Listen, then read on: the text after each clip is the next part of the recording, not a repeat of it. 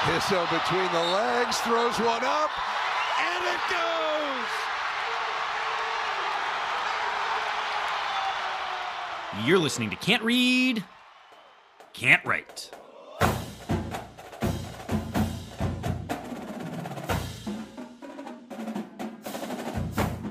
Welcome back, everyone, to another episode of Can't Read, Can't Write, the podcast that proves Spartans can talk. I'm Mike Jones, joined as always by the man who has reduced his alcohol consumption to a fishbowl per day, Kevin Greck. how's that? Uh, how's that interspersing a water between each drink and or? Off to a really good start. If I was thinking about this, as much uh, guff as I gave Plum for his dry January turned into damp his Mhm. entire life. I'm also not off to a good start. I, As- I just as, the I'm people the that follow one. us on on Instagram know, Jonesy was in East Lansing uh, this weekend, and let me tell you, waters were not had. Mm-mm. Mm-mm. That that was two weekends in a row of waters not had Mhm. uh, by us. It was it was pretty fantastic. Um, uh, well, th- thank you, of course, for everyone for listening. If we could ask a small favor, please share the pod with Spartans in your life. Rate, review, and subscribe wherever you get podcasts, and of course, follow us on Twitter and Instagram at Spartan underscore Pod. I now have the Instagram password, and I'm learning how to use Instagram. So this is very exciting. Our social media manager uh, told me that she doesn't think you got the chops for it. I don't. She doesn't I don't. you understand Instagram, is what she I told me. don't. I I get on there and I'm like, this is terrible. But I'm learning a lot about her browsing habits. Uh, so that's that's news. Um, it's it you know I assume the algorithm's feeding me a lot of uh, Oh, content that's related to her her phone adjacent interests. okay, could be sure. Um, uh, I saw some delicious looking uh, sort of the King's Hawaiian turned into uh, into French toast bites. Sounds good. hmm Anything about boyfriends on there? uh, all right, we'll do structure of the show. I do really ask, want to ask if, if folks have a second, we would appreciate it if you go rate the show for us. Uh, Greg, do you want to do the uh, the breakdown? Sure. We start with the green wall, where football always leads, uh, except for this week, because there's exciting things to talk about with basketball and discouraging things to talk about with basketball. So we'll do that. Uh, then we'll go off Grand River, talk about a former MSU head football coach who hung it up this week, decided to walk away from the game. Um, so as a football robot, presumably he just gets powered down tomorrow or something like that. What happens to C3PO? Yeah. Truly. Do androids dream of electric sheep? I don't know. But um and then we'll take uh your Twitter questions as always. Uh Mm-hmm. but actually I lied. Instead of starting with the green wall, I'm actually going to start with what I'm sipping on this evening. It Ooh. is a, a Detroit Fan Zone uh, IPA. And I'm having it because the Lions just scored their second touchdown in the first quarter. I'm kind of watching off to the side as we record here. So, So we'll keep people up to date after the fact. Excellent. that's right. That's right. I'll Uh, run a commentary for them. Catch up. Uh, all right, let's head behind the green wall. And yes, we're going to start with some basketball. Uh, MSU played uh, uh, Illinois and uh, Rutger uh, this week. Uh, and let's uh, obviously start with the Illinois game, uh, which Can we eat was- candy first? Can we just talk about Stevie Izzo's first points and just just eat candy and just revel in it? No, okay, that's fine. We'll Dessert comes at the end. We'll take our at the end. medicine, Dad. Uh, so MSU goes on the road uh, against a top 10 Illinois team and loses by one score, 71 to 68. Um, eh, Kevin, I, I don't know. I guess it, this isn't, we can get into the individual players, um, but I will say early on in the game, I was, uh, I was watching the game with your wife and, uh, and we both were like, Hmm. they just don't have it. Uh, They just don't have it. Um, so, I I mean, I, I know a lot of folks are looking at the end and and uh, the end score. Uh, folks are pointing to a, an improved game from Malik Hall, but it did seem to be a game of a lot of dumb moments and not good things happening. What were your thoughts? Well, it, first, expert commentary. Second, um, one of the things that I'm that just jumps off the page to me right now is Tyson Walker going one for seven from three. And in fact, the whole team going five for 19 from three. And when you're on the road and you lose by three to a ranked team, any one of those buckets, very, very impactful. Yep. Um, and the free throw discrepancy. I mean, they had 22 free throws to our seven. So, however you want to read those two stats, shooting and also like what we do to manufacture free throw attempts, free shots at the line and points that are worth 50% more.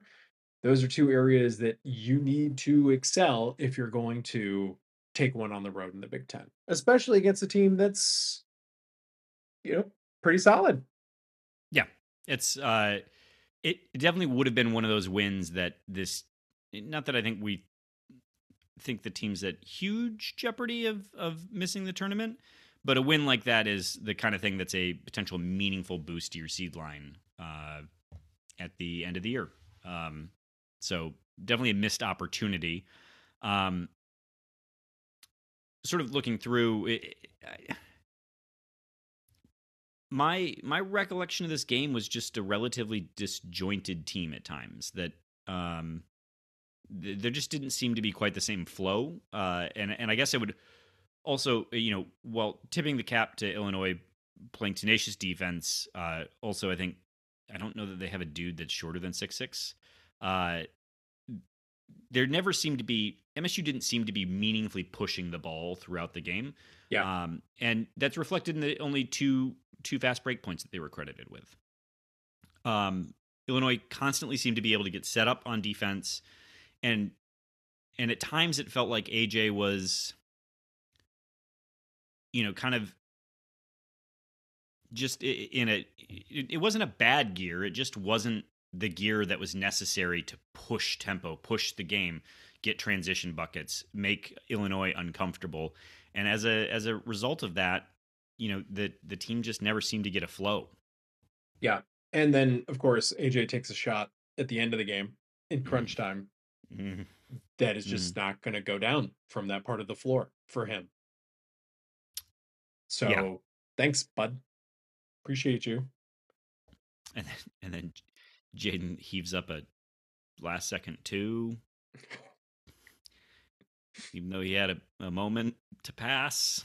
I mean, it, I I guess maybe it could be done, but I- I guess do we talk about Malik Hall kind of remembering that he needs to play basketball? Um, he gets 14 points. He gets Seven boards. seven boards. I mean, that's a basketball player with a pulse, which is nice to see.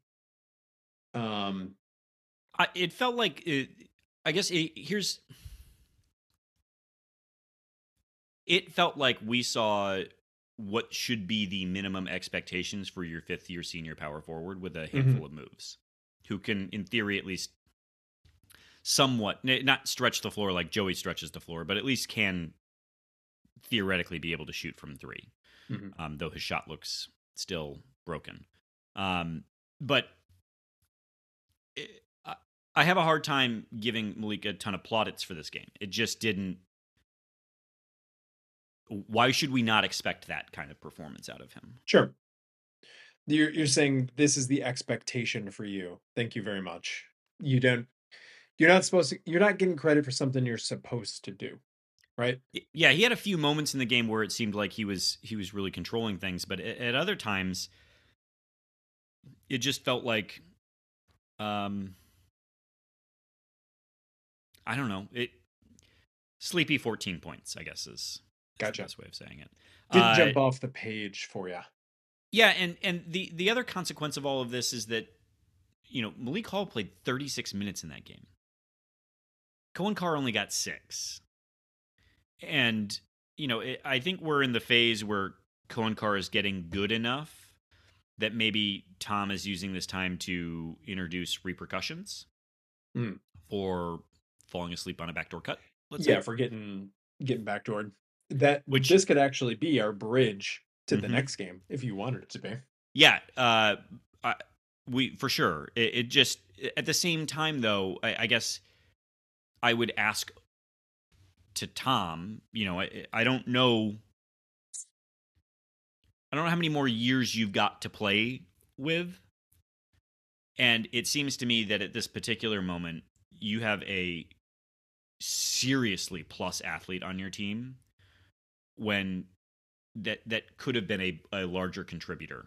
Um, you know, in six minutes, Carr got four four points, a board, and a block. Like, you need a little bit more. Yeah. Is- Well, he played a little bit more in the Rutgers game. Not in the first half, mind you, where he again fell asleep a couple times on defense. But I thought he gave us very plus minutes in the second half when the team was kind of pulling away a little bit. I believe he was on the floor for some of that time. Um, had a couple very athletic moves. Yeah, Yeah. I guess before it- we can use this as another person to transition off of, but the the other let- one other thing that I'll say about the Illinois game is that Tre Holloman played 22 minutes in the game and was per usual pretty great defensively. One But- attempted shot. Yeah, one attempted shot. Uh, you know, appreciate the three three dishes, but like, man, you you have to shoot more. You have to. Mhm. Um, and and so, um, oh, yeah, and I guess AJ missed a bunch of layups. I'm forgetting that too from this.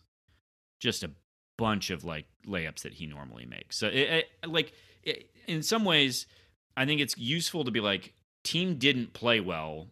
Also, Mhm. dudes missed things that they normally miss. Right. Um, They or, normally no. I'm sorry, normally make. Yeah, and and that's truly the difference between winning and losing. But it, there are some people that you you can like Trey, be like, bro, you need to shoot more. Mhm. You have to. You're shooting at a great clip. Shoot. Yeah. Um. So, anyway, yes, let's transition to Rutger. Um, Malik Hall. I thought I thought Malik Hall's game here was substantially better, even though the stat line is relatively speaking the same. Right. But He- uh, he was more impactful in the time that he spent on the floor, and he did things in critical moments. I know the the game really was put away with like twelve or thirteen minutes left. I I- I think Rutgers got it down to they had a lead. I think at one point in the second Yeah. half, right? Yeah. And then that again, that window that I'm talking about before, from the like the 25 minute mark to like the 30-ish minute mark, that 19 point run. Um, I think Malik played very impactfully during that time. Um, and and that sort of sticks with you a little bit more. Well, when and yeah, and he did all of that in the in ten min- minutes less of playing time in the game. Yeah. Than it, which I think is maybe why I say other one felt sleepy, this one felt more energy. Speaking of which, just going back to where we were before, Tre Holloman, maybe one of his best games of the season. This game, um, lit it up from three, shot fifty percent from three, had some great assists, had no turnovers, got a board. Um, I mean, he was a very, very plus player in this in this game, in a time where we're gonna need him more and more and more. AJ can't be on the floor for a thousand hours. So I think Trey, I'm going to double check this, but I think Tre Holloman is currently leading the nation in assist to turnover ratio. I mean, it's I, I can't think of a specific time, and I'm sure there has been one where he's committed an egregious turnover where I just went like, "Oh, Trey!" I can think of times where like he dishes it to Carson Cooper, it bounces off his hands. I, I can think of those times, but I, you know, obviously that's not Trey's fault. Um, so he's in relief of Jeremy Fears. He's been playing extraordinarily well, um, and especially in this game. Yeah, it, and actually, let's talk about that moment that that assist to uh, Carson Cooper because it, it's or the first time that Cooper just bumbled it, which felt like the third to eighth time that game that the centers had collectively just sort of shit the bed. Uh, the it, it was it was certainly not Cooper's first, but in a nearly identical play later on, Tre Holloman went back to him again, and that time secured it for a dunk. It was great. Right. I, I mean, and I know the first time Trey kind of got into Cooper, like the look, the look he gave him could Yes. truly kill. Yeah. Um, Shooting daggers over there. but uh you know it, it, it i guess it, the reason i bring that moment up and i appreciate that you know it, at times we've talked about how aj still hasn't kicked the bug of yelling at everybody but himself um but the this team does seem to have a bit more connectivity to it than say last year's team which is nearly an identical team we're about ready to have our candy. We saw a lot of connectivity at the end of the game. mm-hmm, mm-hmm. Uh so Tyson Walker comes back in this game, goes three for seven from three, also very impactful, kind of the Tyson Walker that you want. The Malik Hall kind of continues to ascend. Um Jaden Akins, I thought fine, took Yeah. shots that I want him to take. three for Fine. Um, as you said, the Bigs played a little bit less in this game, and that's because we got to see a little bit more of Jackson Kohler, the old the teen wolf, you know, as my as our social media coordinator uh manager. she's has- been demoted to coordinator ooh, yeah, manager, whatever. If you call if you come up with Jackson Kohler as the teen wolf, maybe you should get promoted again. So busted why, down and then brought but right why is up. she not put up a side by side? Because she's not that great a social media manager. She's Back big specialist. ideas people. specialist. Now that now that you're on the Instagram, that's handed off to you. Hmm, Okay. Um, the uh, yeah, Jackson Kohler, eight minutes, uh, one board, one assist, one block, uh, two points. Like I, I don't know where your expectations are for a Jackson Kohler who's just starting to play again, but Yeah. I thought his minutes were fine to good. Yeah. Getting better. That's for sure. Like no one's expecting him to be the savior of this team. But if you can be a guy that soaks up minutes on in the bigs uh and is a plus contributor in those minutes that you're there, I'm a fan. I'm Yeah. happy to have you on this squad because as we've seen, as much as we like Mady and as much as we like Carson Cooper, they can't do it all. So uh very pleased with what I've seen so far from Jackson Kohler. Going from not just being out, but ba- not playing basketball, not practicing, not participating, participating in team stuff, but not, you know, being there Right. um to now actively contributing on a division one you know big 10 number 12 in KenPom or whatever it is right. um basketball team gotta like it Yeah. Uh, I think we tried to transition on Carr and I dragged us back, but, you know, notwithstanding the punishment for getting backdoored, uh, still plays 10 minutes, five points, four boards, like a block. That's a pretty strong outing for a freshman. Yeah. And Dave Revsine talks about you the soles on your shoes and how how much he Yeah. liked seeing those Speaking of Dave and his weird foot thing, apparently, uh, uh, we we should shout out the big 10 Someone- network someone finally acknowledged that Jeremy Fears was shot. yep So which is not like we have any new information about this case. Um, I guess the new information is that Jeremy Fears is now walking around Breslin Center without crutches. He's just That's- in a boot. that's a plus. Um, but like, I don't think we're expecting him back anytime soon. But um, very happy to hear that, and also very happy to hear that we're finally acknowledging that Jeremy Fears was a victim of gun violence, and that's why he's not participating in the team right now. Yeah. Uh, otherwise, uh, I you know, I guess I'd just say you know, the Booker ended up with seven minutes. Uh, most of those were towards the end of the game. I think at least half of them were. Um, uh, I don't know, man. Um, I, I I think maybe we would all do well to just recalibrate our expectations as offseason the weight room's going to be good like you know get what you can maybe maybe he has a game that you know out of nowhere is just lethal and and that'll be great but um i think at this point in time i've you see enough of like I I think there was even a, a moment I saw in the game where uh, there was some contact made with him, like as someone was running through a, a screen or something like that. and he just evaporated. Yeah, yeah. I mean, there was literally a, a like it felt like there was an explosion, and he like you know the ripples of of it just took him back, and I was like, okay, man, like, like all right, If it wasn't clear by now, what he wants to do is take threes, and and he The took a nice one. effect. See that? He took Yeah. a nice one. He hit a big one. We're happy for him, but that's that can't be your whole role on this team.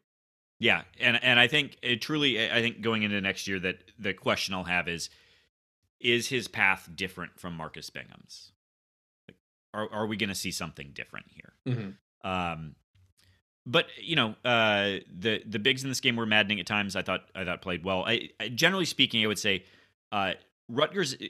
We should give credit is a very good defensive team. Getting 73 on Rutgers is a great outcome. And at times in that first half, they were just stifling. And and I would say, you know, it seemed like some shots weren't falling for us, but that Rutgers was also good. And this team kept at it, ended up playing much more connected, pushed the ball better than they did against Illinois. Um, and and those are the the sorts of things that I think we need to be saying. I'll have some more, please. Yeah, looking at the advanced stats on Rutgers, this ended up actually being one of their better offensive games. I right. Um, but I I I we wanted to talked at the half, out- and I was like, "No, they're really bad. This is not acceptable." But there was a moment um at the end of the first half when we went on a bit of a run. I think it was like a six or seven point run. Yep. That was not driven by our offense. It was driven by our defense. It happened over the course of like three minutes and it was six points. So it's not like they went on a flurry of scoring, but it was it was like we're shutting them down. That was the time where they were turning it over on the on the zone shot clock uh calls. Um so I I was very encouraged by that. Turns out, indeed, this was actually statistically one of their better offensive games. Um, but you're also correct. One of their worst defensive games. It is something to put 73 points up on this Rutgers team. So got to be happy also- with that. Yeah, and I also, you know, having taken some time to think about it, Rutgers ended up shooting 38.9% from three. I don't know that they have an individual player on their team that shoots that well from three. And eh, so sometimes it's sometimes it's the scout and they just outperform the scout. And then I felt like Rutgers also made some threes that like okay, like what Yeah. you know, what do you do? Yeah. Uh, and so, I, you know, still held them to 55. Like, you know, I think we can also say that's cool. Okay, I can't do it anymore. Can we talk about Stevie? Yeah.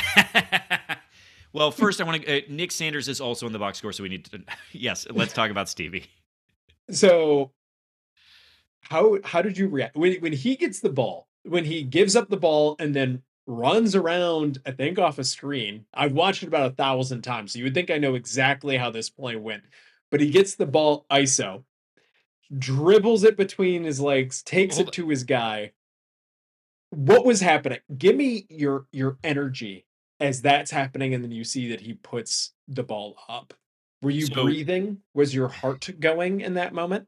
That's literally a play that they run for Tyson Walker, which is just like he's coming off of a pin down, wrapping around. Like I think there's a double screen for him, even.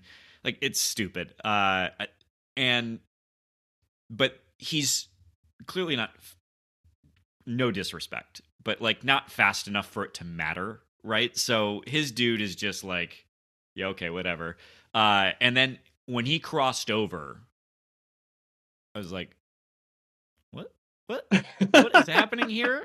And then, but like, so, but like his man recovered, and then you know, truly in like spectacular fashion of the shot looked.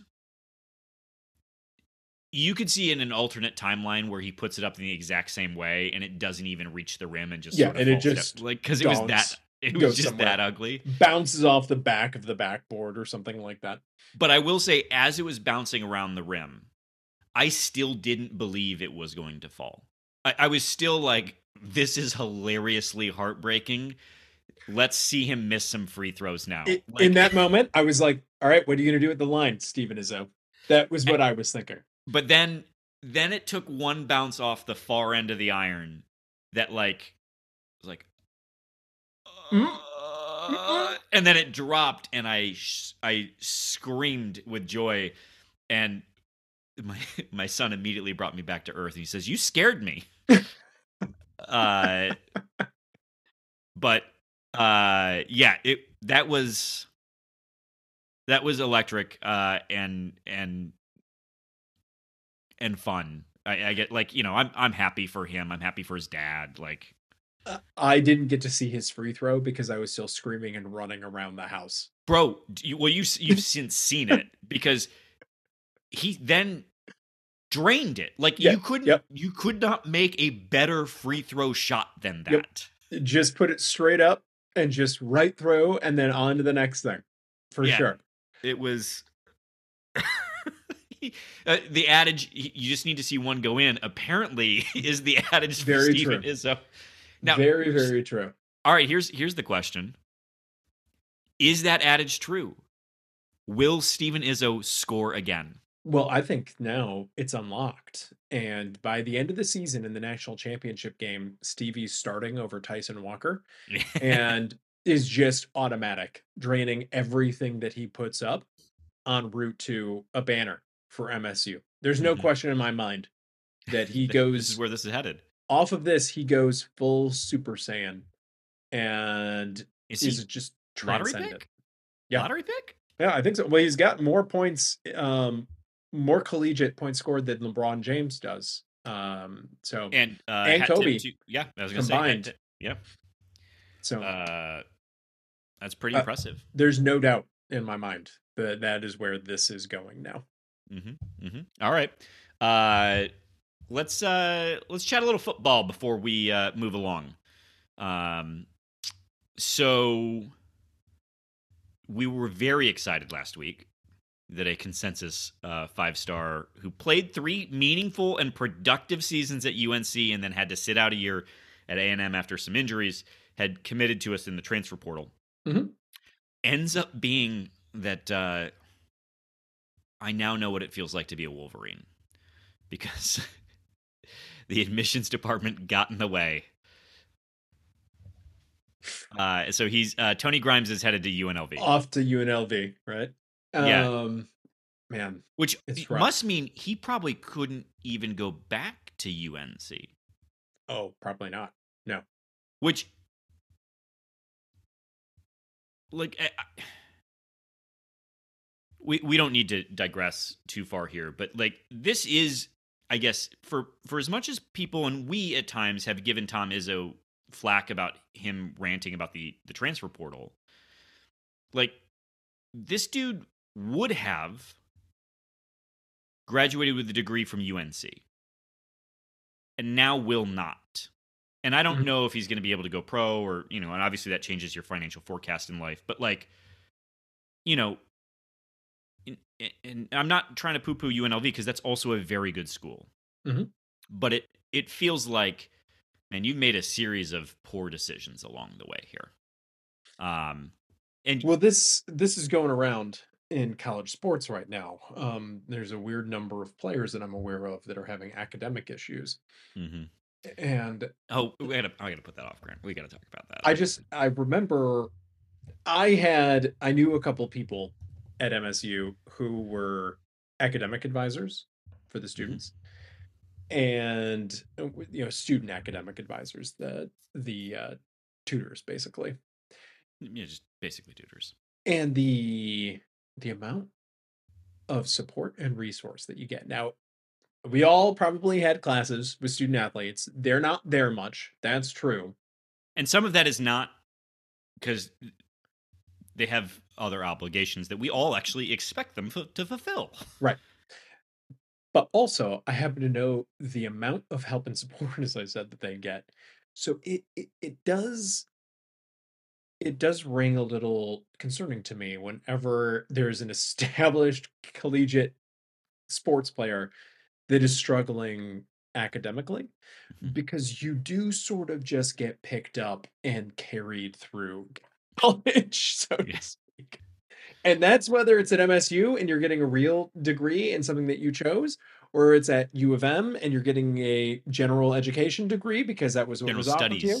General studies degree and that because that was what was offered to you or you're at UNC and you're not even taking real classes. Um wherever it is this just sort of happens to you largely and it is a little concerning to me when you can't pull that off. But they do have a lot of other obligations as you said. So Yeah.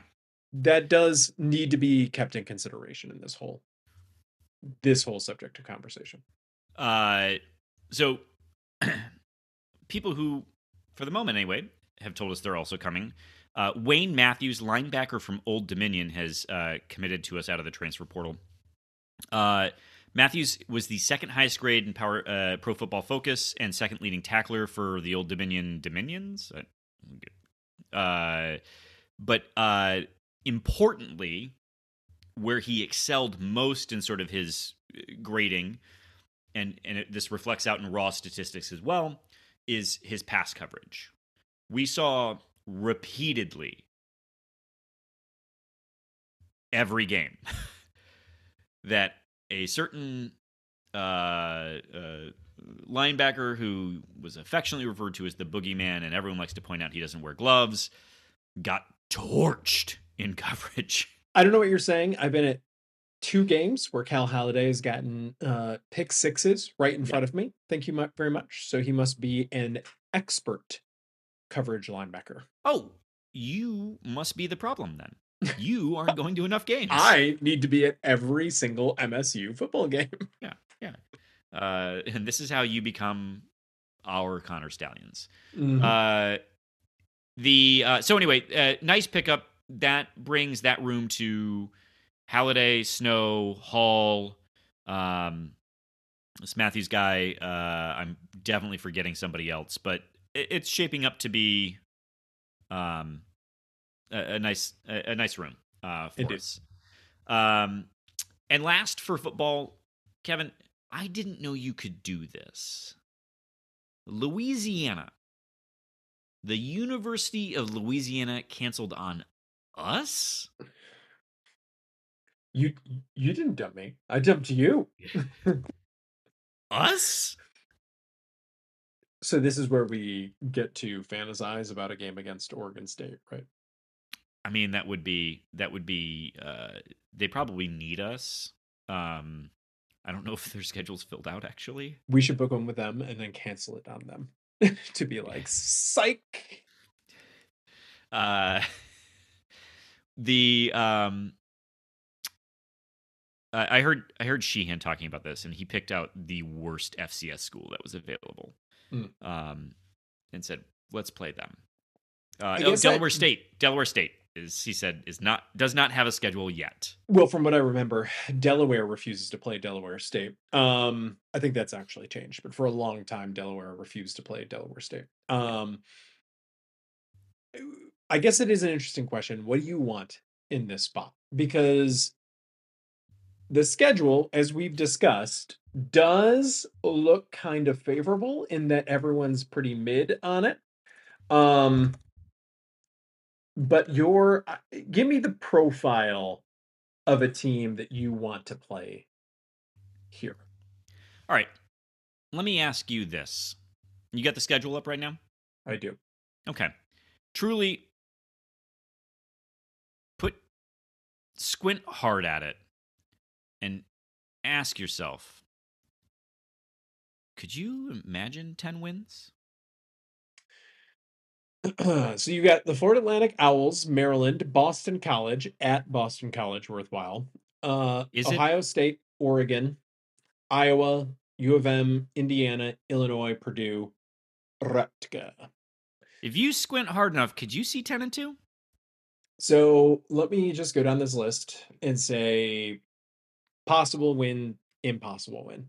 Florida Atlantic, possible. Maryland, possible. At Boston College, possible.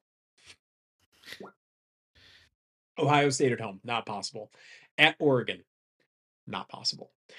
Iowa, possible. U of M, possible. Indiana, very possible. Illinois, possible. Purdue, possible. Rutgers, possible. So that was three not possible wins. No, you said only two. You only said or- Oregon and Ohio State is all you said were not possible. two impossible wins. So sure. Well, there's So why would you push yourself? Because you could be in the playoff next year. Okay.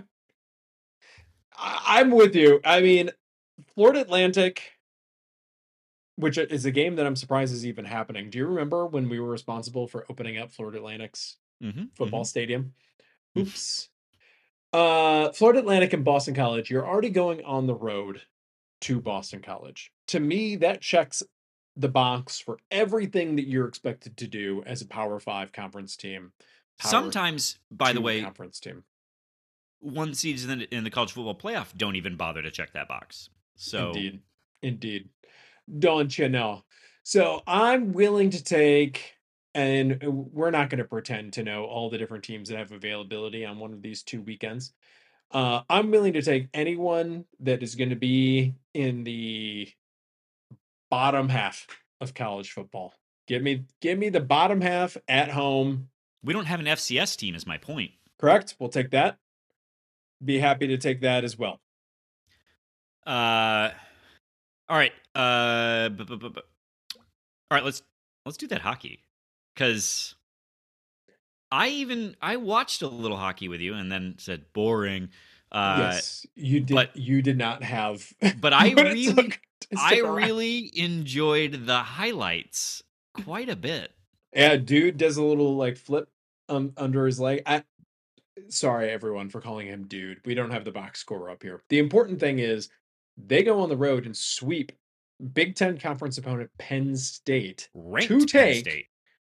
ranked Penn State. Although I now understand that that might be a little bit a fa- the big factor in that is their schedule that they've played. Um, they're now up to uh number three in the pairwise. It's the two Boston universities and MSU. I mean, It's, bro. Now the schedule, the teeth of the schedule are, kind of coming up now. So that's something that you have to take a look at. But if you want to go to what is possibly the most hype game at Munn in the last 10 years, U of M's coming to town. Mm. It's already sold out. You're gonna have to find a ticket through other means. Because all I think all the games are sold out now. Um, but bro, come on. This, this team is back. Going on the road, scoring tons of points on ranked teams, taking this Yeah, is th- how many Big Ten conference road sweeps is this now? Two, three? I think Um, three. I I'll, while you're looking that up, wild. I That's will also say that uh, while I just said boring earlier, uh, in truth, this team is not boring. No. They're a lot of fun to watch, and they uh, they create opportunities. They score with quickness. There's a ton of talent and skill on the team. Uh, they are fun to watch. road sweep at Ohio State, road sweep. Oh no, took took one at Minnesota, but not a road sweep. Um, so only Ohio State and now Penn State, but Oh, I was thinking Wisconsin, who they I think they swept at home. That was at home. Yes, both of Yeah. those games were at Munn. Yeah. Either way, uh, very exciting. What a time to be alive. Uh, all right. Let's head off Grand River. Okay, Do you want to? Do you want to start with uh, talking about good coaches or coaches we have some questions about? let's talk about confirmed good coaches. The, Okay. the best to ever do it.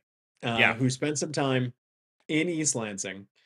Our guy, Nick Saban, football robot, decided not to do a goodbye tour year. decided no, to Coach K. decided to just hang it up unexpectedly one morning. Just kind of apparently people around him didn't really know. Apparently He was interviewing coaches earlier the he was- day. yep, interviewing uh coaches to take jobs on the staff and just decided I've kind of ruled this sport for long enough. I know that oh, he hasn't won a national championship in 3 years, but still No, he decides no one retire. wants Bama. Yeah. This was easily his worst team, and you still didn't want Bama.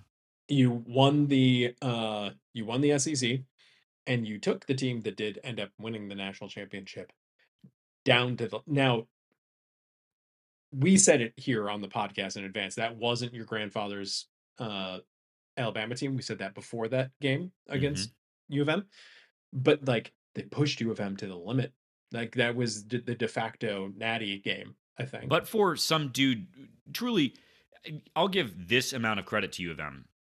That muffed punt, which Mhm. is, I'm going to give credit for, you screwed up the play anyway. But like his ability to not let that ball go into the end zone, Yeah. hold it, and then get drilled, like that's the difference. We're talking about a play that Yeah. can you imagine if he didn't though how humiliating that would be for them and then Oh, having to man. kick it It wouldn't it be wonderful if there was like a, a bookend to the like troubles with punting, a chronicle.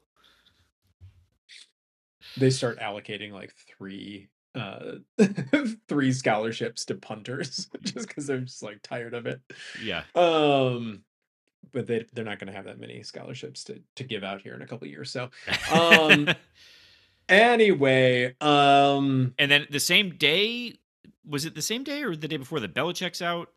I think it Uh, was the same day and the day before pete carroll is Yeah. changing his rules Uh, those are massive massive changes to the full sport um so yeah like big changing of the guard happened over Yeah. the last week So Bama hires DeBoer out of Washington. Uh, We know him. Washington Washington hires Jedd Fisch out of Arizona.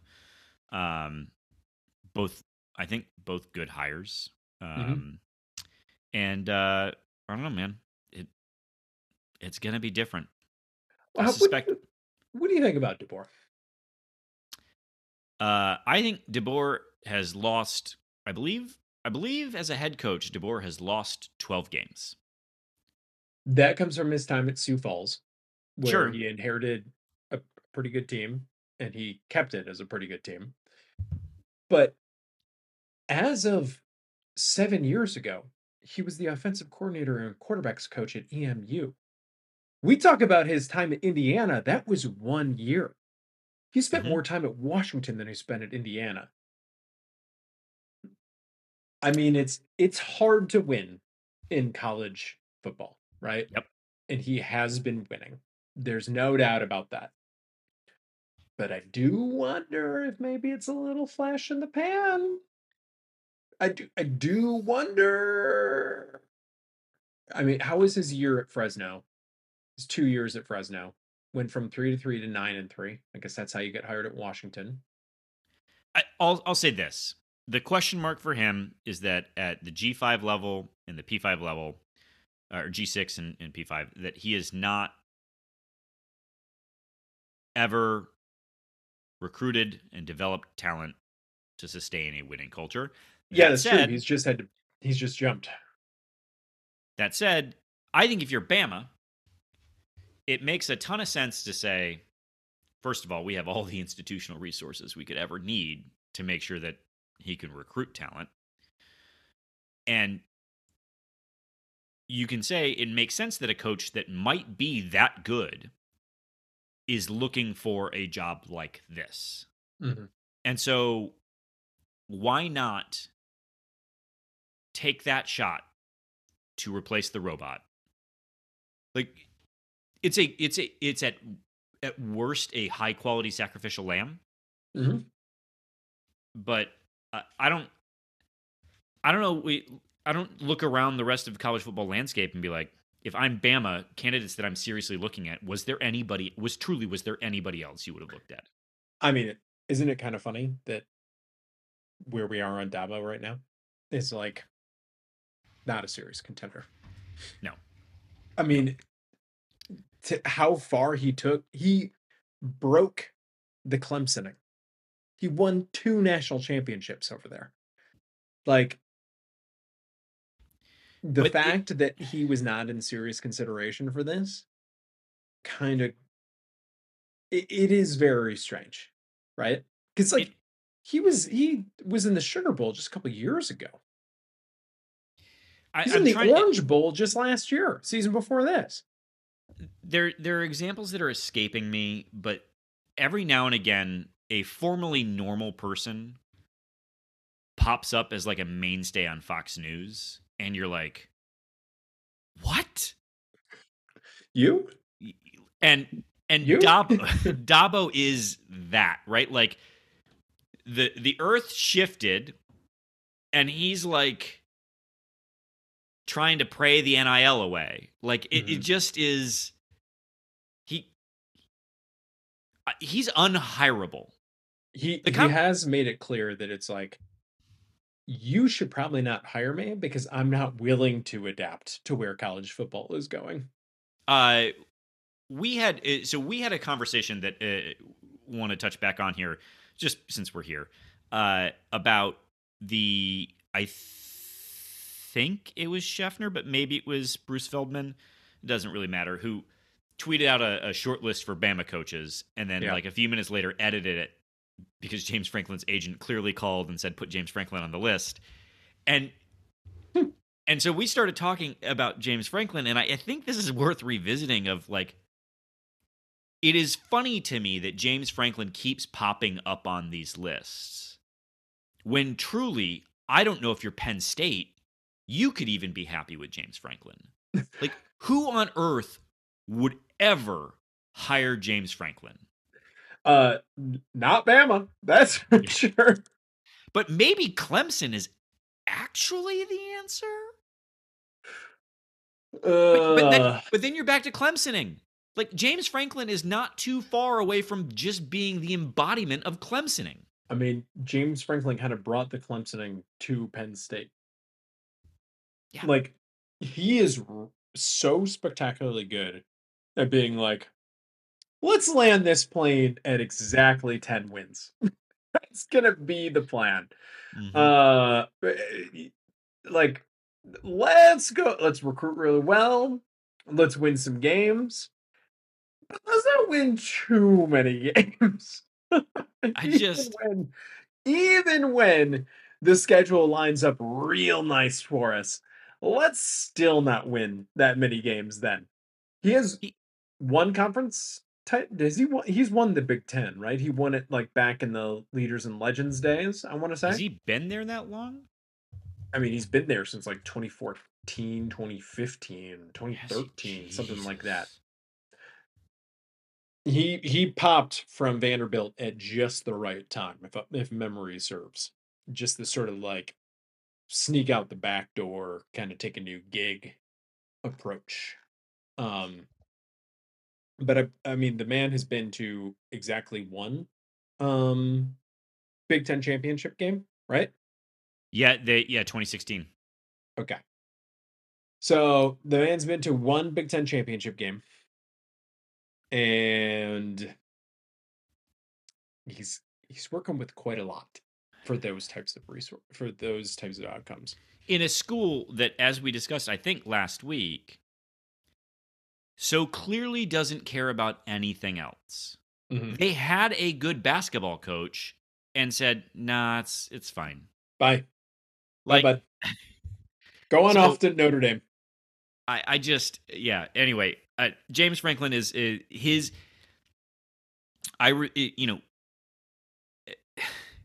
I can't take these lists seriously because I don't know truly what is a what's a job that could uh, uh, listeners feel free to chime in on this. Like this would be a fun little brainstorming exercise for everybody.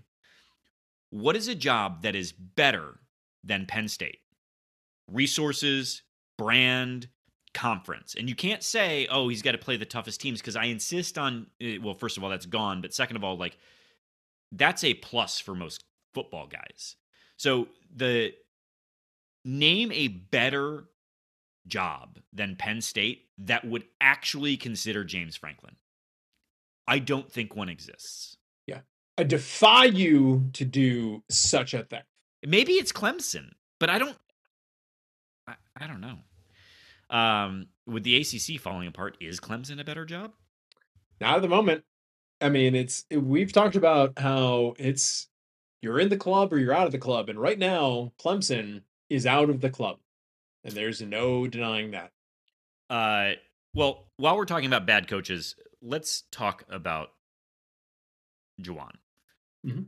Uh, and and so it had been rumored for weeks that Dug McDaniel was going to be academically ineligible for the remainder of the year. Ends up being that that didn't happen. That comes with an asterisk. like so many things there.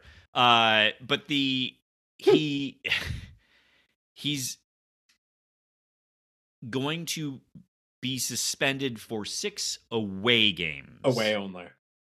Away and only away games.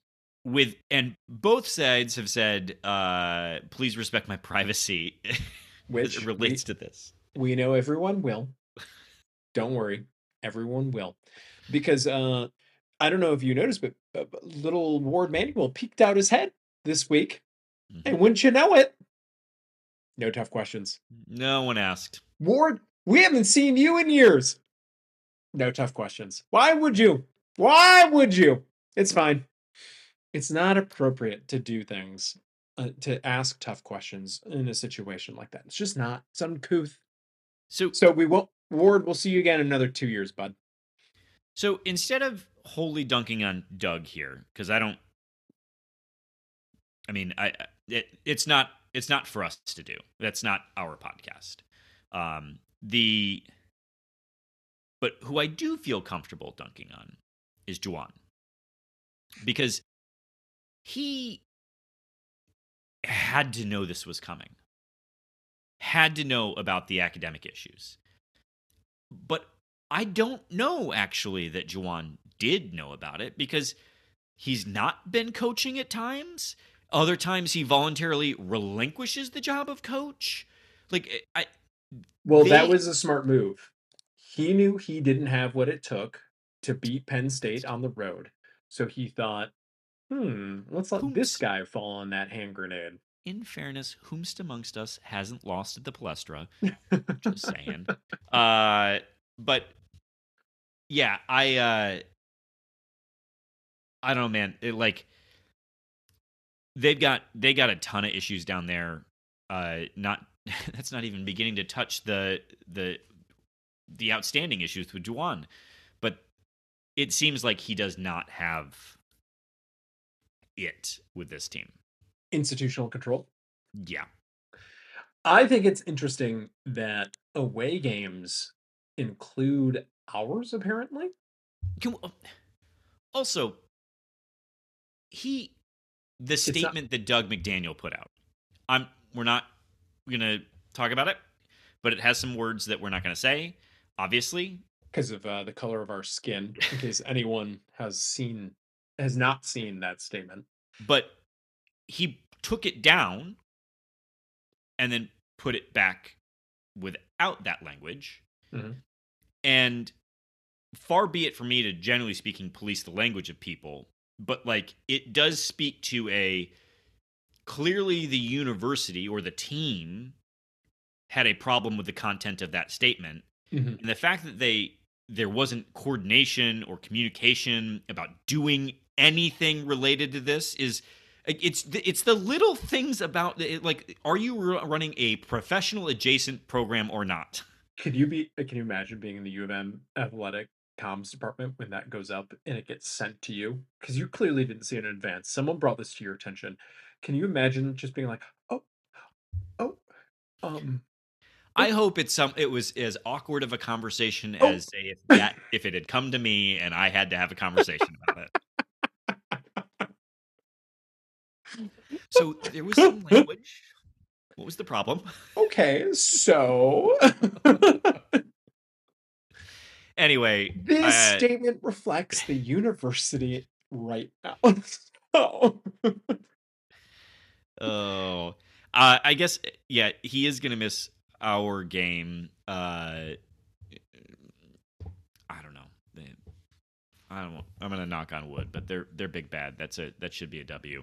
Um, so either way, like I don't know what's going on with Dug and his academics. I I want anyone who goes to college to be academically successful. I don't wish athletic success on them, but like, so I hope he gets that straightened out. I mean, this this Michigan team, they might have like four or five wins left on the schedule. Like, truly. Yeah. Especially if you don't have your highest utilization player for six of those games. Yeah, it's gonna be rough. Uh, well, let's look, not look at their schedule. Let's look at our schedule, Kevin. Uh, Here, here. who do we got coming up?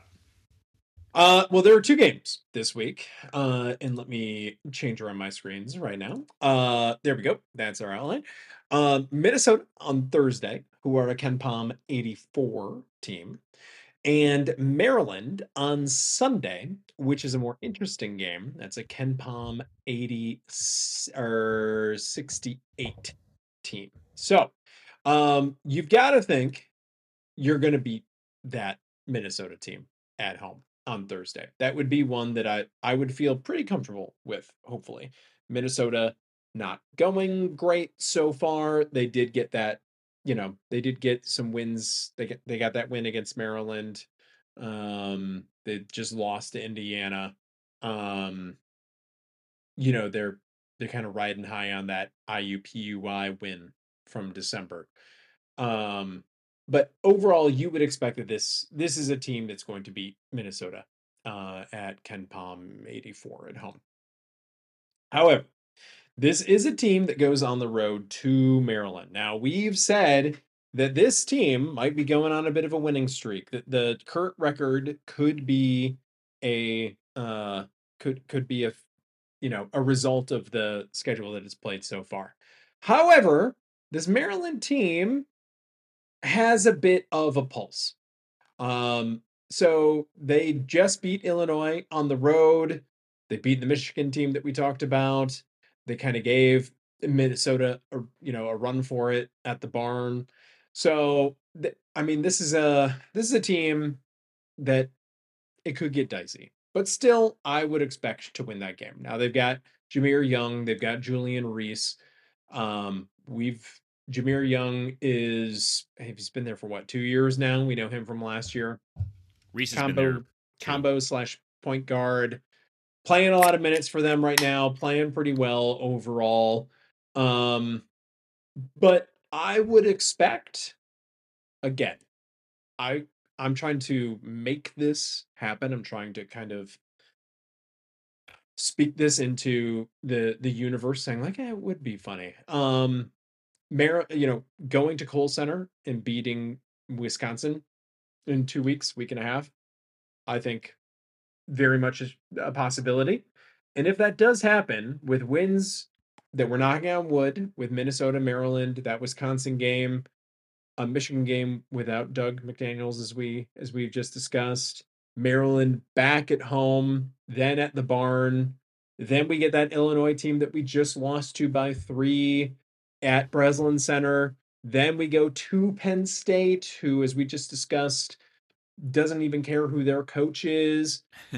then we go to Michigan. Like, as I'm reading these off, it seems like a lot of potential W's on this schedule. So hopefully that road win at at Maryland hopefully kind of helps us get into this groove, kicks us off, and gets us ready for I guess looking down the, the road here, you know, that home game against Ohio State and then at Purdue. also, this team needs a Um, road win. Yeah, this team does need a road win, and I'll take it this week. Thank you very much. All right. Should we do these Twitter questions? Let's go. All right, first up, listener Mike Jones. Uh, we've all rooted for Steven to get that on that score sheet, but I think we all kind of assumed someone in the Big Ten would foul Steven late and he'd get a free throw or two, right? No one saw that coming today, did they? No, not in the way that it happened. No, no one saw that coming. There's no Ste- way. I assure you, Steven Izzo didn't see that coming. Especially in the way that he's had opportunities before and it's just not worked. No, this is not what I was expecting, though. As we've established, he's Super Saiyan now, and we will just see him score a trillion points for the rest of the year. Uh, next up from Mike Jones, uh, MSU basketball is now undefeated in games that Steven Izzo scores in. We should be drawing up him some plays uh, moving forward, right? Yep. I mean, I think uh listener Mike Jones, that's an advanced stat that you're referencing there. So Izzo might not be a fan.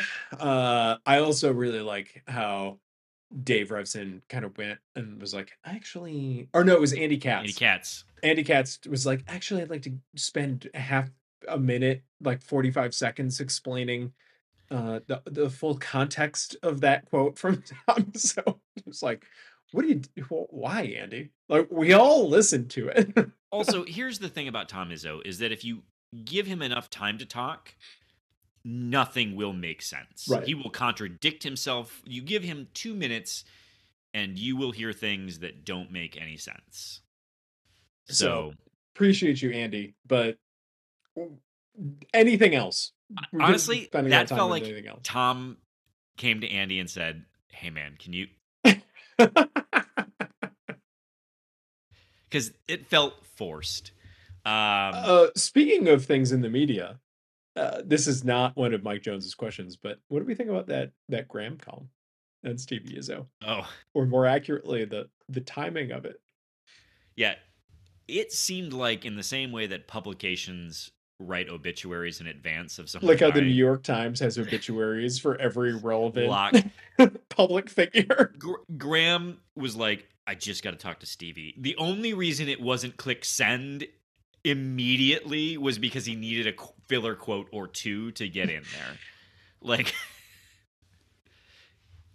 Which so good for him to have that Graham- thing locked and re- loaded, ready to go. Get those clicks. Get Graham, those clicks. swear to you, will not share if it's true or not, but you need to let us know. Did you have that ready? Uh, Uh, because the timing truly was like, I just got out of the locker room. Can we speculate on other things that Graham might already have columns Mm. locked and loaded, ready for? You th- he's got to have Izzo, right? Izzo Got it. retires. Yeah. Yeah, that's in there. Uh, um, He's a- he's already worked out any number of national championship potential type things.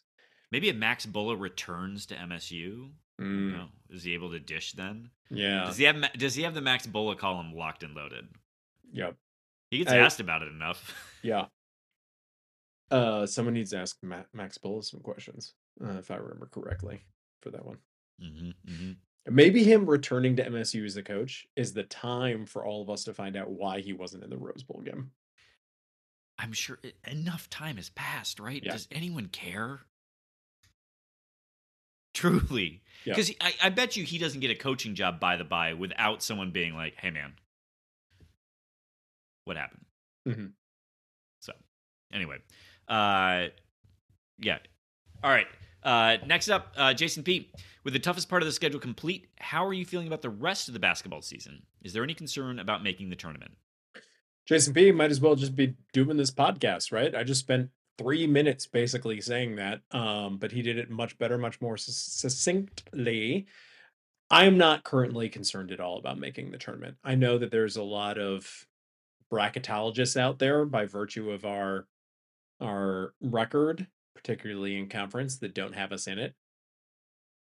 Dumb, right? Like this this conference is pretty mid.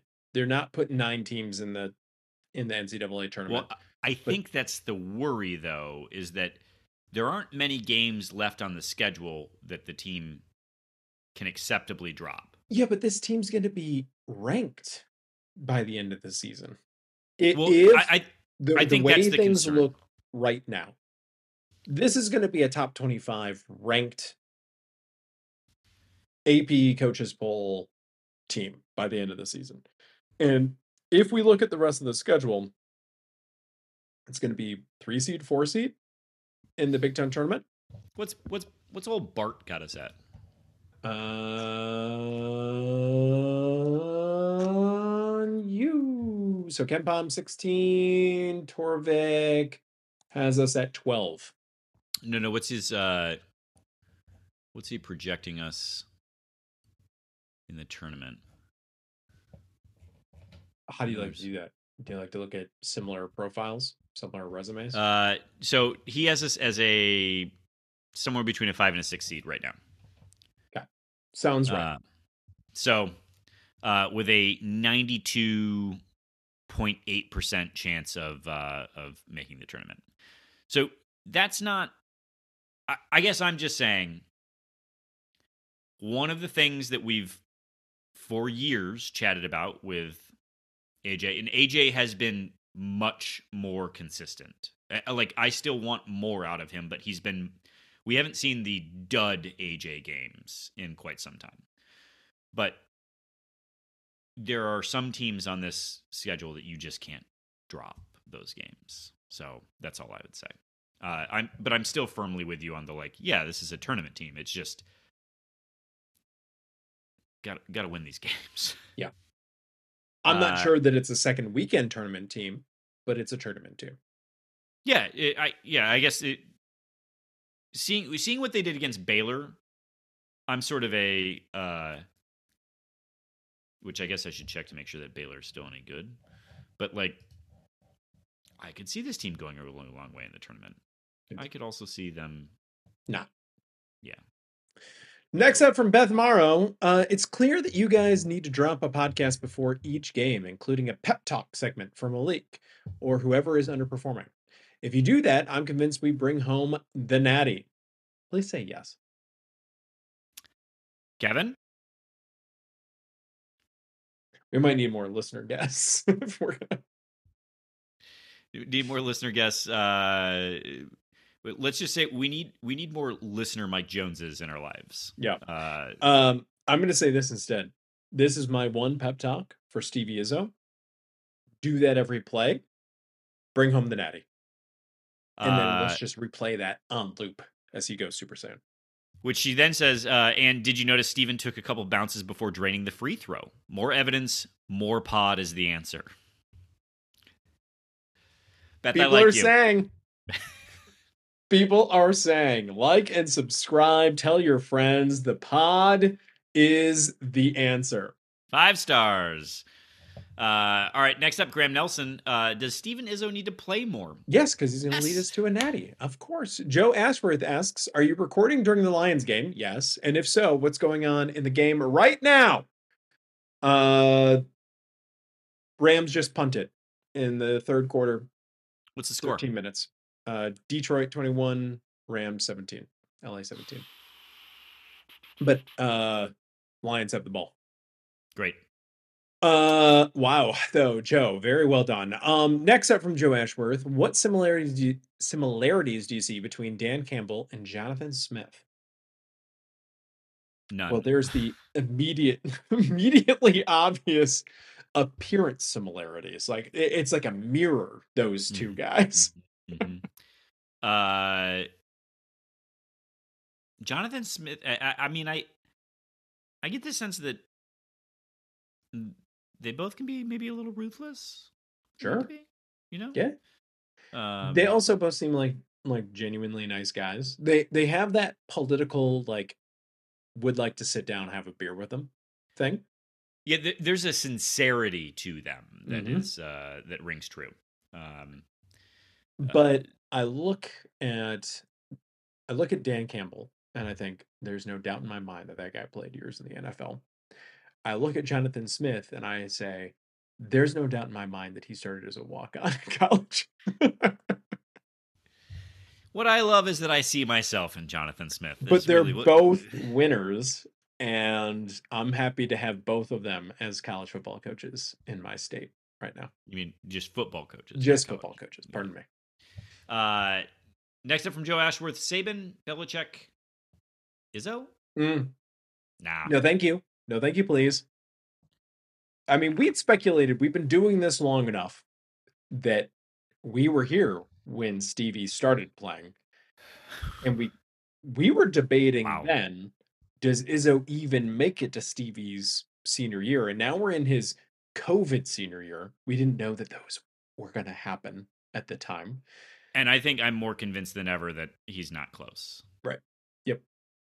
And it, it I think we were more like it's kind of a rolling two year thing of like "Eh, it could be eh."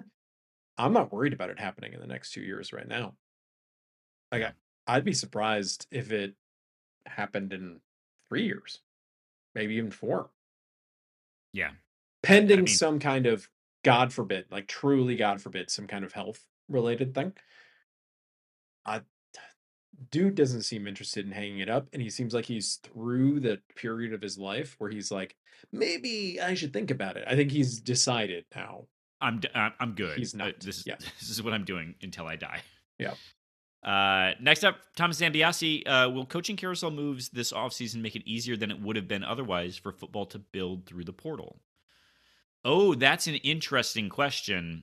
With uh, there are two college football playoff teams that just had coaching changes yeah, that With- is a really with interesting more question. potentially coming although that last one wouldn't really be a help for us because those players are poison Yeah.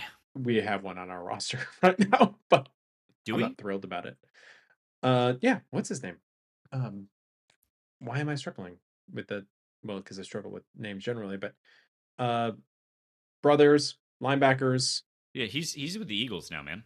uh, You talking about Van We Sumeren? yeah. Yeah, yeah. His his used to have younger brother committed to us outright, but his older brother, yeah. Right. that's what i'm referencing we have Yeah. one we did have one u of m transfer And I think it'll be the last one. Yeah. It was weird when it happened. Again, we were there that week. Mhm. Uh, next up from Thomas Zambiasi, uh, what's your most MSU coded behavior? Are we talking like how I have deep insecurities about whether I'm good enough, but if anyone says that I'm not, then I bristle at them? That kind of a thing? Like,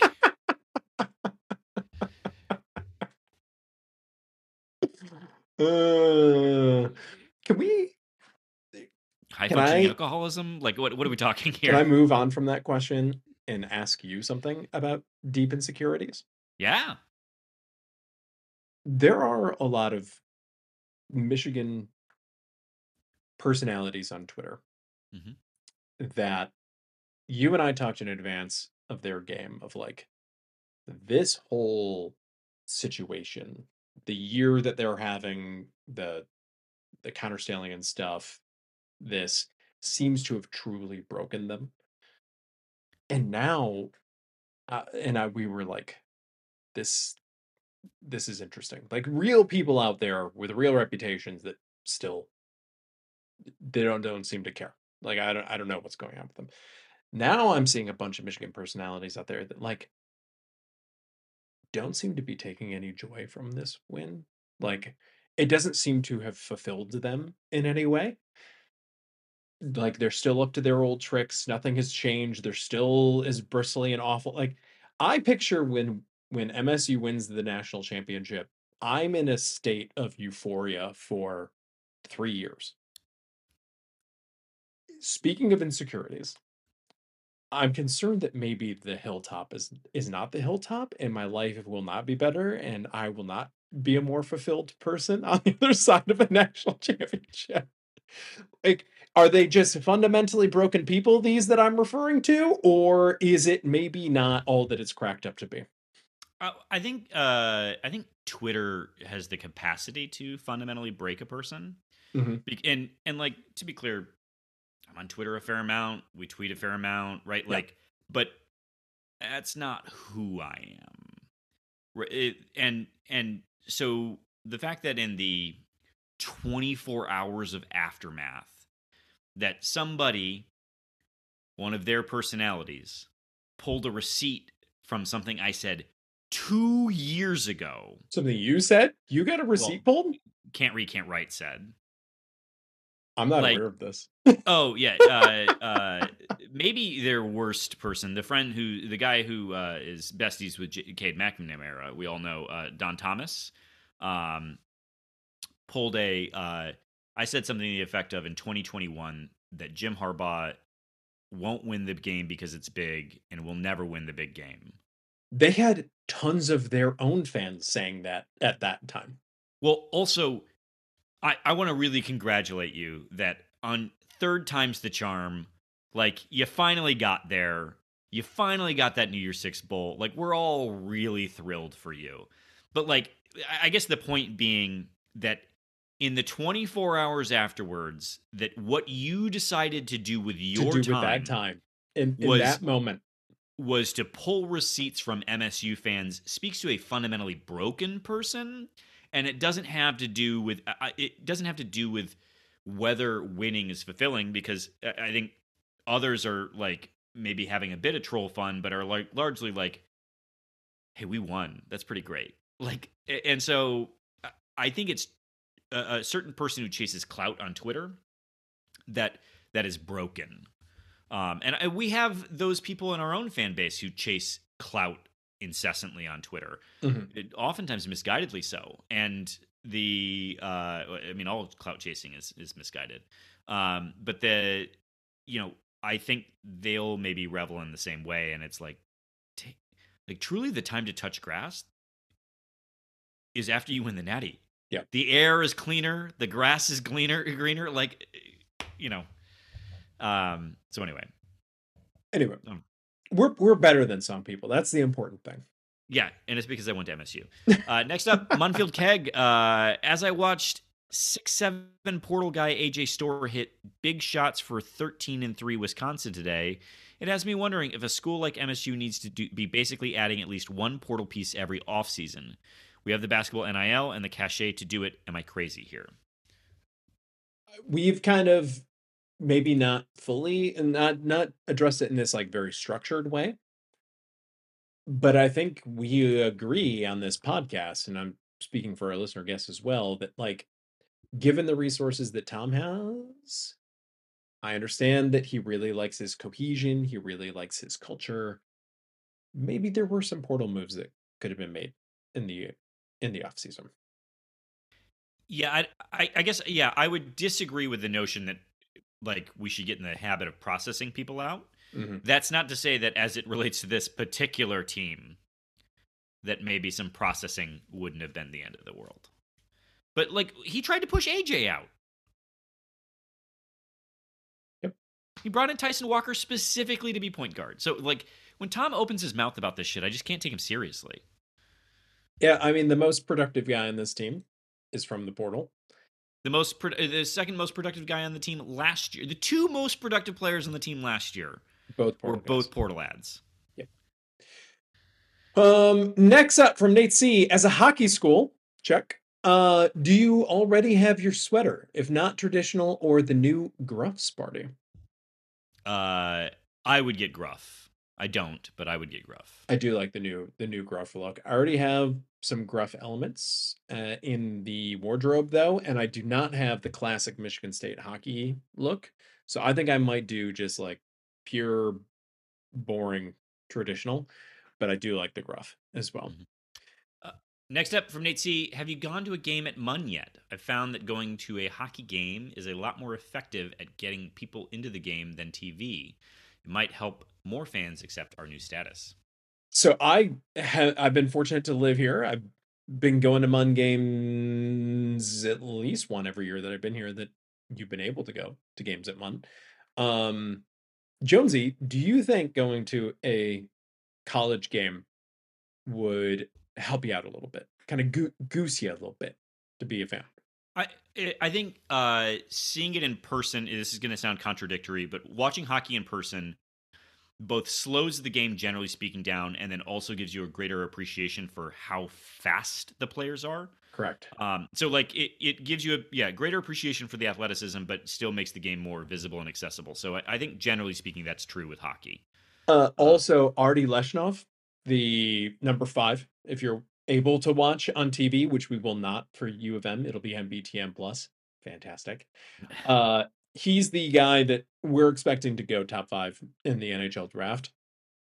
His size and speed relative to the other guys on the ice, you truly need to be there to understand it and to like get the scale of it. Like he he looks bigger than everyone else on TV, but he's like obviously noticeably bigger in person when you're at Munn. So uh, I think the answer, Nate C, is that yes, you are correct. We should be trying to push people to Munn as much as possible. And the good news is Munn can't handle anymore for the rest of the season.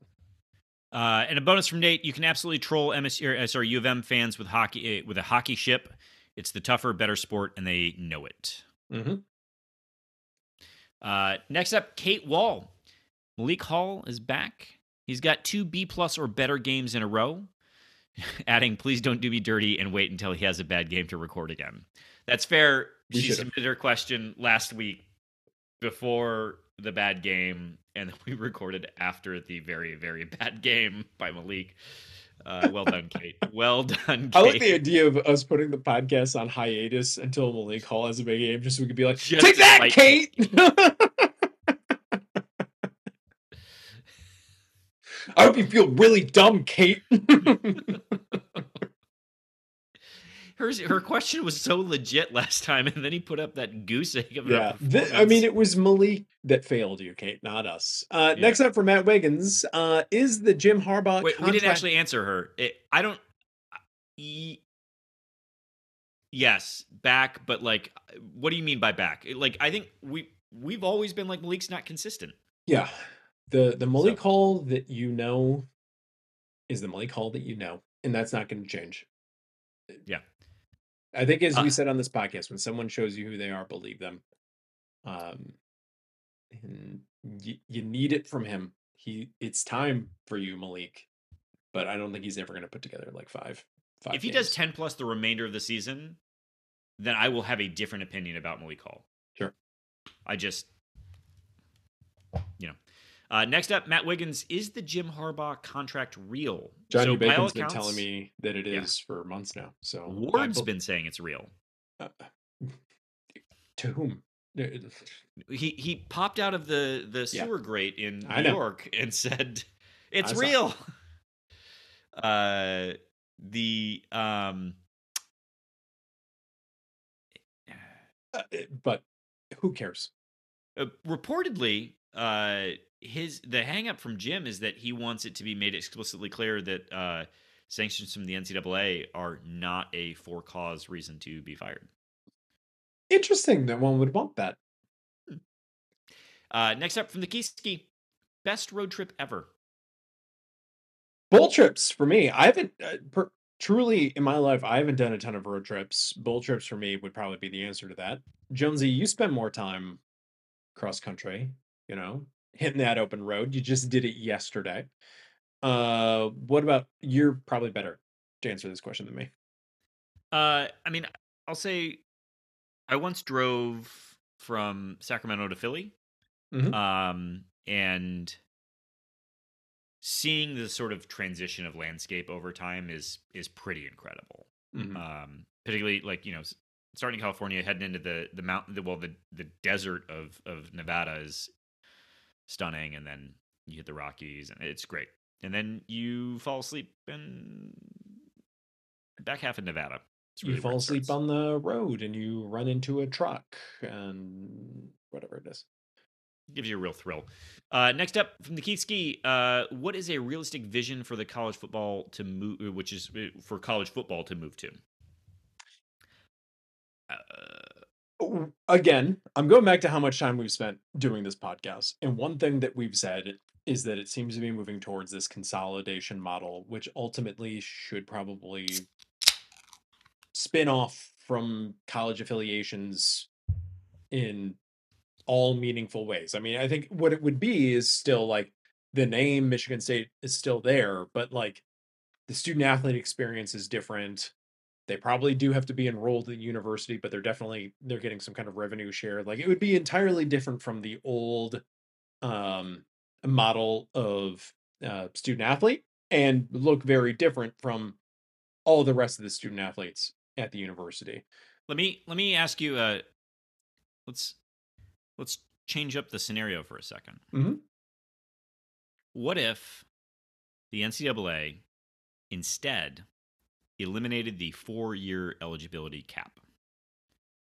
and instead said instead said, so long as you're fulfilling academic requirements of pursuing degrees, you are able to continue to compete in football. Just get a bunch of Van Wilders on campus. Like truly, it, you you because you have to assume that dude can't make it in the league, right? Yeah. Right. Like I mean, Imagine if Connor Cook could have just NIL'd and stayed in college forever. wh- why He is could that still so be our bad? quarterback today. Why is that so bad?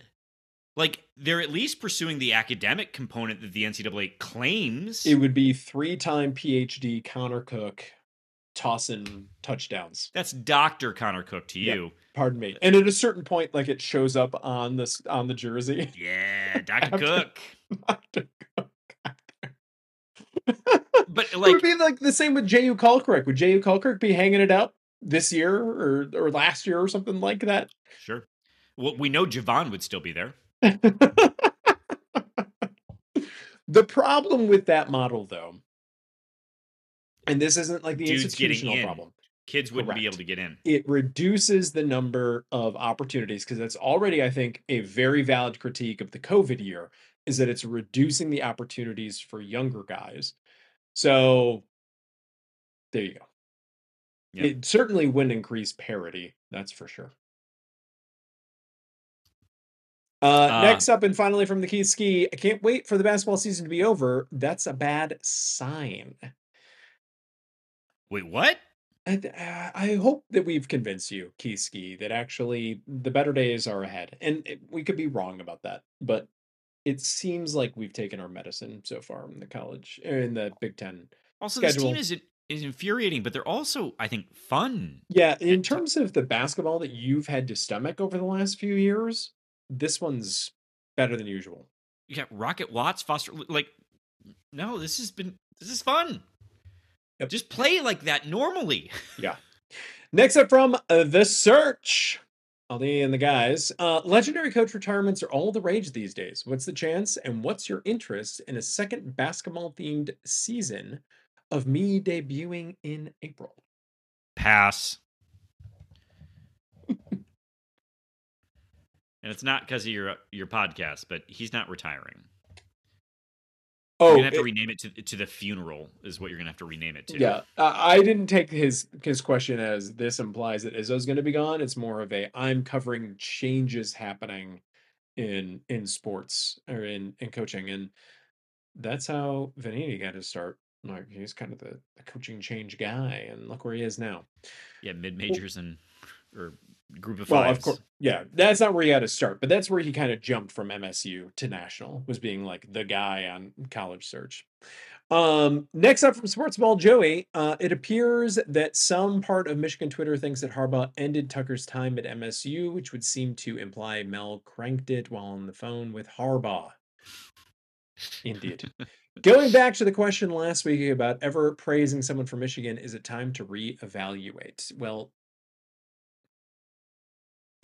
first, I haven't seen this part of Michigan Twitter. They're wrong. They're just clearly incorrect. He he left the university with a winning record against Michigan. Um,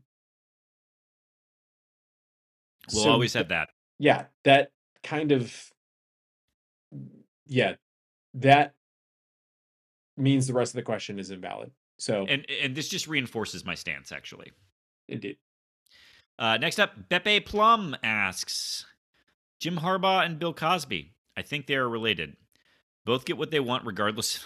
okay. Of the legality, I should have seen. I should have seen this coming. Should have known.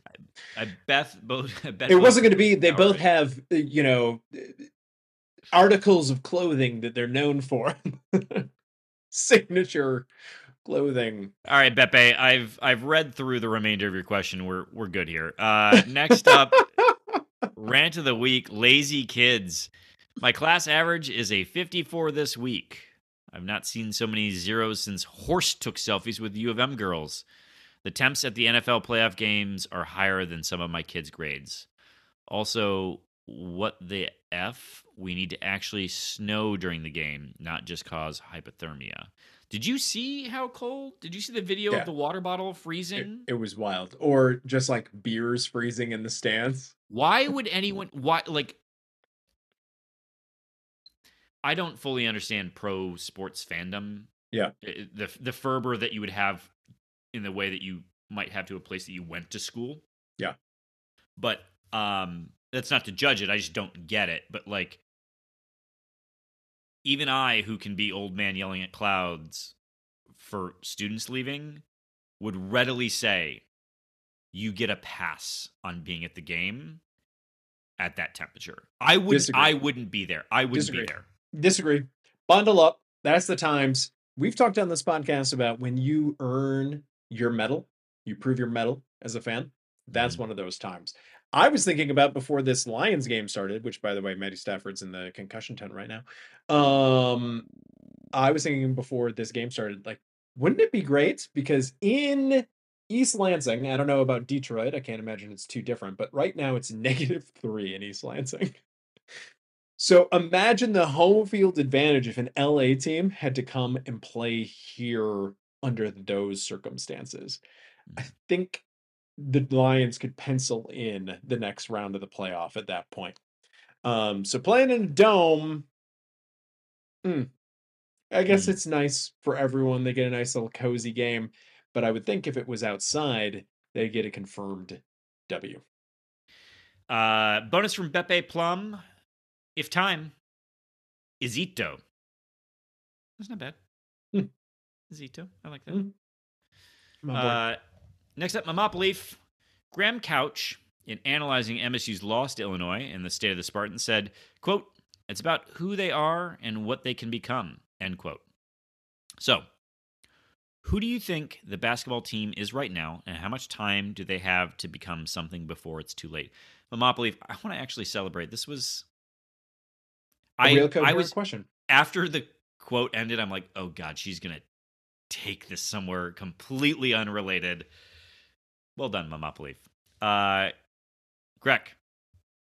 So I would actually disagree with the premise of this. Uh, we kind of know who this team is, with two exceptions. One is Teen Wolf. Uh, where where are we going? How, what are we going to get out of Jaxon Kohler? What can one reasonably expect? And two, now that Stevie Izzo is unshackled from that offer, where is he going to take us? Because as we've said time and again, you know what you're getting with the rest of these guys. So We, we think be the two Coen. We think Coen Carr is close. Sure. Right. Eh, But he's not close as in like all of a sudden he's going to be nailing three pointers. Yeah, he doesn't have a jumper yet. It's close as in like maybe he can spend more time on the floor because he's not getting, you know, backdoored on defense. Yeah.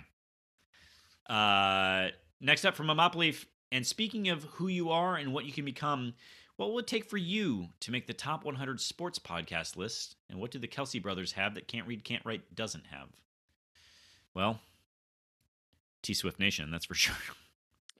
Yeah.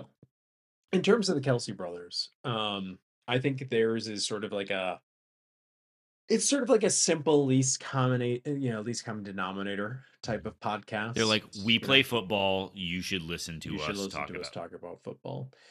Um, eh, whereas our podcast is more like you can imagine that we've never played football at any reasonable level. You should listen to us. talk But we've about- watched a lot of it, which leads us to the upper deck jerk guy who asks, maybe most appropriately after that, why bother?